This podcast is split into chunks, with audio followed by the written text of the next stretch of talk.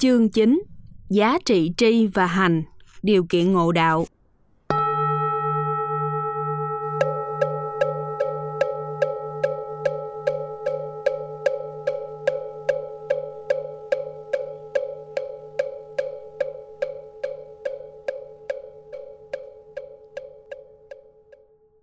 Một, dịch nghĩa.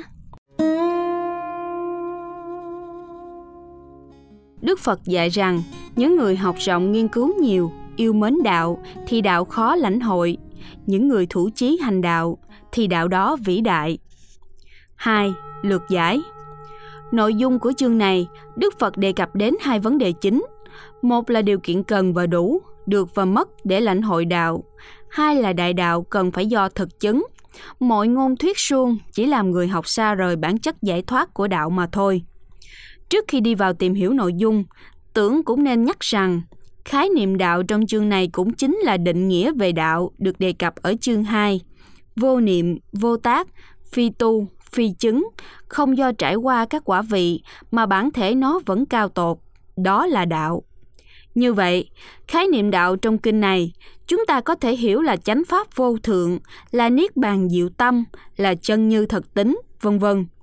Nói chung, đạo là lý tính tuyệt đối, ly khai các phạm trù, các đối tính như bất động, bất tĩnh, bất tăng, bất giảm. Xác quyết đạo với nội dung ý nghĩa nguyên thủy của kinh này sẽ giúp chúng ta tìm hiểu chính xác ý thú của nó. 1. Vị trí của bác học đa văn. Xác định vị trí của bác học đa văn trong chương này cũng chính là xác định vị trí của một học giả, tri giả, thuyết giả trong Phật giáo. Trong Phật giáo, người bác học đa văn, giỏi nội điển, thông ngũ minh cũng không kém phần quan trọng. Vì đạo Phật là đạo của trí tuệ, đề cao trí tuệ và sống đúng, sống theo sống hợp với trí tuệ. Nhưng giá trị cao hơn, quan trọng hơn và quyết định con đường tu tập của người học Phật lại là thực nghiệm chánh pháp. Thực nghiệm sẽ dẫn đến thể chứng. Thực chứng mới giải quyết được vấn đề sinh tử luân hồi, cởi ách triền phược phiền não. Trong một cuộc bàn thảo đàm đạo giữa tôn giả Sariputta với hai tôn giả Savitha và Mahakotita, cả ba tôn giả không có sự nhất trí khi phân định giá trị của tri, hành và chứng. Tôn giả Sariputta cho rằng thực hành, kiến trí là thù diệu nhất vì tuệ căn được tăng trưởng. Tôn giả Savitha lại cho tri, tính giải là thù diệu hơn hết vì tính căn được tăng trưởng. Còn tôn giả Gotita chỉ chấp nhận chứng, thân chứng là siêu tuyệt vì định căn được tăng trưởng.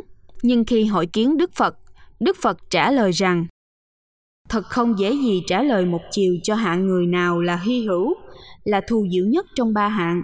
Nhưng nên nhớ rằng hạng người kiến trí là hạng người đang hướng đến A-la-hán, còn hạng tính giải là hạng nhất lai hay bất lai. Ở đây, Đức Phật xác định nếu ở hiện tại thì vị trí của tri, hành, chứng ngang nhau, nhưng ở quả vị thì chúng khác nhau về thời gian. Kinh Tăng Chi, Đức Phật còn gọi người bác học đa văn về Phật học là người xây dựng được cơ bản.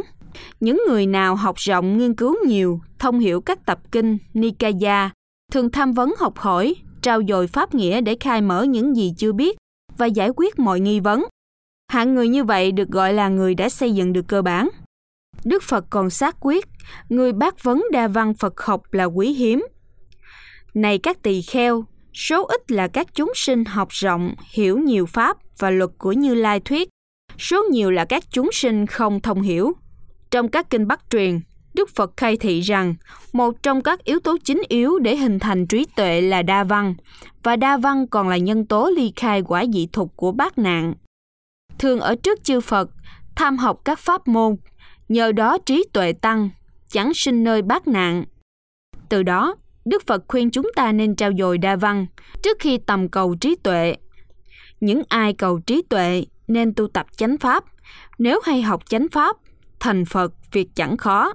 Ở kinh Nikaya, Đức Phật tuyên bố tác hại to lớn của một vị có uy danh trong giáo hội lại thiếu đa văn, tăng trưởng ác, tà kiến.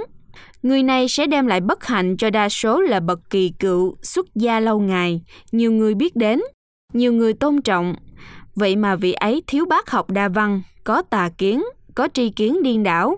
Cũng vì sự tín nhiệm của vị ấy mà xa rời diệu pháp, chấp nhận phi diệu pháp. Ở kinh này, Đức Phật còn dạy thông học thuyết nội minh sẽ dẫn đến thành tựu chánh tri kiến giải thoát. Này các tỳ kheo, thánh đệ tử đa văn giữ gìn những gì đã nghe, chất chứa những gì đã nghe, những pháp ấy, sơ thiện, trung thiện, hậu thiện, nghĩa văn đầy đủ, đề cao đạo thánh, phạm hạnh hoàn toàn đầy đủ thanh tịnh. Những pháp do nghiên cứu nhiều đã nắm giữ, ghi nhớ, đọc tụng nhiều lần, chuyên ý quan sát, khéo thành tựu nên chánh kiến. Trong một pháp thoại khác, Đức Phật còn nêu ra 5 lợi ích của đa văn, trong đó sự bất thoái trong chính pháp là chính. Này các tỳ kheo, người học rộng nghiên cứu nhiều được 5 lợi ích sau: 1. Biết những gì chưa biết. 2. Làm trong sạch những gì được biết. 3. Đoạn trừ các nghi hoặc. 4. Tạo nên tri kiến chánh trực. 5. Làm tâm bất thoái. Như vậy, chúng ta thấy bản thân của sự học rộng nghiên cứu nhiều hay lão thông nội minh Phật giáo là rất cần thiết và đáng quý trọng. Nhưng tại sao trong bản văn kinh này, Đức Phật lại dạy những người học rộng yêu mến đạo thì đạo khó lãnh hội? Như vậy, lời dạy này có mâu thuẫn của câu Phật ngôn: biết thỉnh giáo, học hỏi chánh pháp, học hỏi thiện ngôn sẽ tăng trưởng thiện hay không? Chúng ta có thể trả lời rằng không có gì là mâu thuẫn. Nếu chúng ta quan niệm đa văn Phật học như một điều thỏa mãn tri thức suông, hay nói đúng hơn, câu Phật ngôn nhằm xác định tác hại nhất định của tri mà thiếu hành mà thôi. Đối với người tri mà thiếu hành, Đức Phật phê phán rất nhiều. Có lúc, Đức Phật ví họ như loài chuột đào hang nhưng không ở, uổng công vô ích. Có hạng người thuộc lòng nhiều pháp, giảng thuyết nhiều pháp nhưng không thực hành tứ diệu đế, ta gọi đây là hạng người đào hang nhưng không ở. Lần khác, Đức Phật bảo đó là người có sấm nhưng không mưa. Có hạng người nói nhưng không làm, đó là hạng người có sấm không mưa.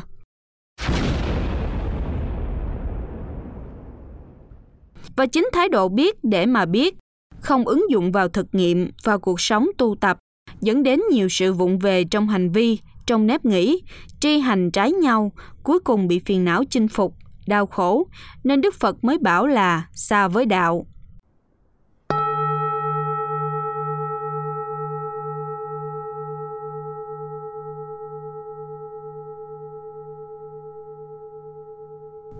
Hai, vị trí của hành pháp.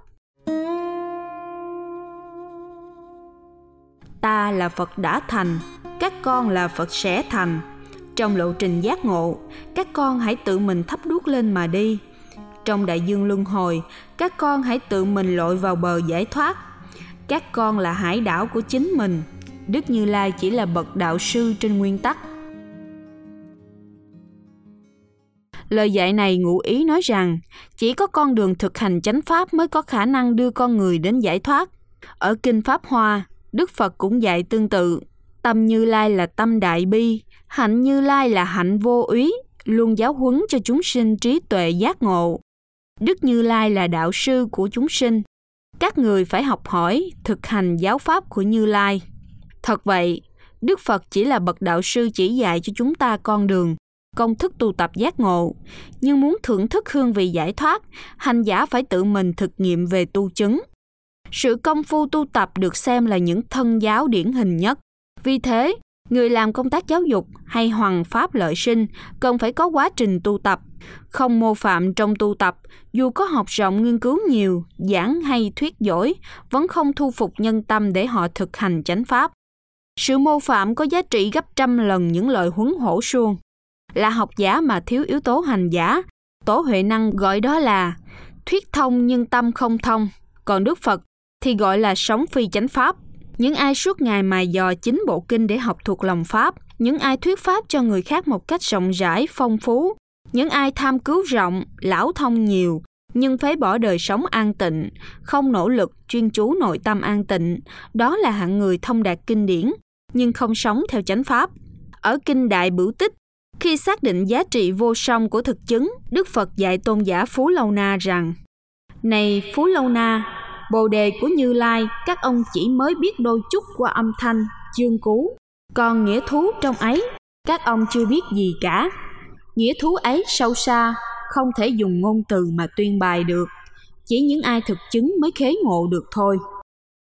Chính câu nói này làm sáng tỏ nội dung câu. Những người thủ chí hành đạo thì đạo đó vĩ đại. Nghĩa là đạo cần phải thân chứng, chứ không do sự bác học đa văn. Vì thế, số người thực chứng chẳng là bao, hy hữu ở đời. Này các tỳ kheo, số ít là các chúng sinh sau khi hiểu được ý nghĩa, hiểu được Pháp, thực hành đúng theo Pháp, và nhiều hơn là số người không thực hành. Ở một đoạn khác, Đức Phật tán thán người thủ chí hành đạo là chói sáng giữa các quần thể. Này các tỳ kheo, thông minh được huấn luyện, không sợ hãi, nghiên cứu nhiều, trì Pháp, thực hành Pháp là chói sáng tăng chúng. Và để đề cao giá trị thân chứng, Đức Phật còn cho biết những học giả tham chấp chương cú, không thiền hành, rất có thể điên cuồng vì chữ nghĩa, vì loạn tưởng 4 trường hợp. 1. Suy nghĩ Phật giới của các Phật. 2. Thiền giới của các thiền giả. 3. Quả dị thục của nghiệp. 4. Tâm tư thế giới. 4 điều này nếu nghĩ đến, thời đi đến điên cuồng và thống khổ. Thông qua các trưng dẫn về vị trí của sự học rộng nghiên cứu nhiều và vị trí của thân chứng như trên, chúng ta thấy rõ bản chất của đạo Phật là tích cực, là hợp lý, đề cao, tri hành hợp nhất, đề cao trí đức, đạo đức, góp phần tích cực trong việc xây dựng xã hội ngày càng hoàn thiện để thánh hóa và Phật hóa con người.